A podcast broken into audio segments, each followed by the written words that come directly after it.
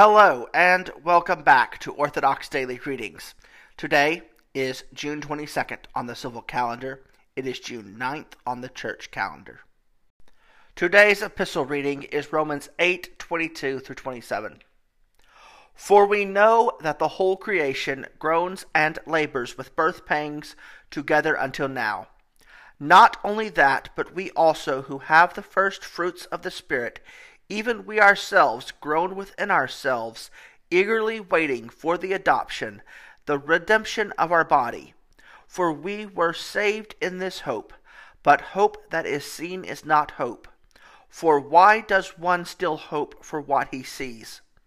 But if we hope for what we do not see, we eagerly wait for it with perseverance.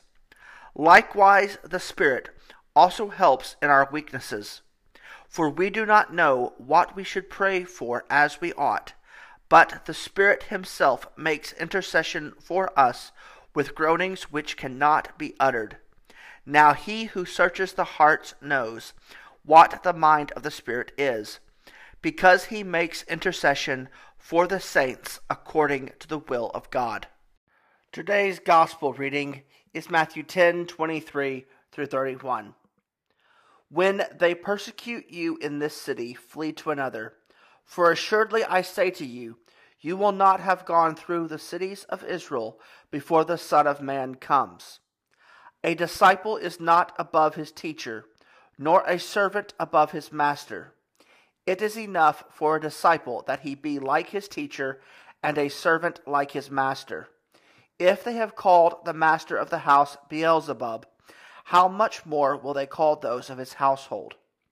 Therefore do not fear them, for there is nothing covered that will not be revealed, and hidden that will not be known. Whatever I tell you in the dark, speak in the light, and what you hear in the ear, preach on the housetops. And do not fear those who kill the body, but cannot kill the soul, but rather fear him who is able to destroy both soul and body in hell.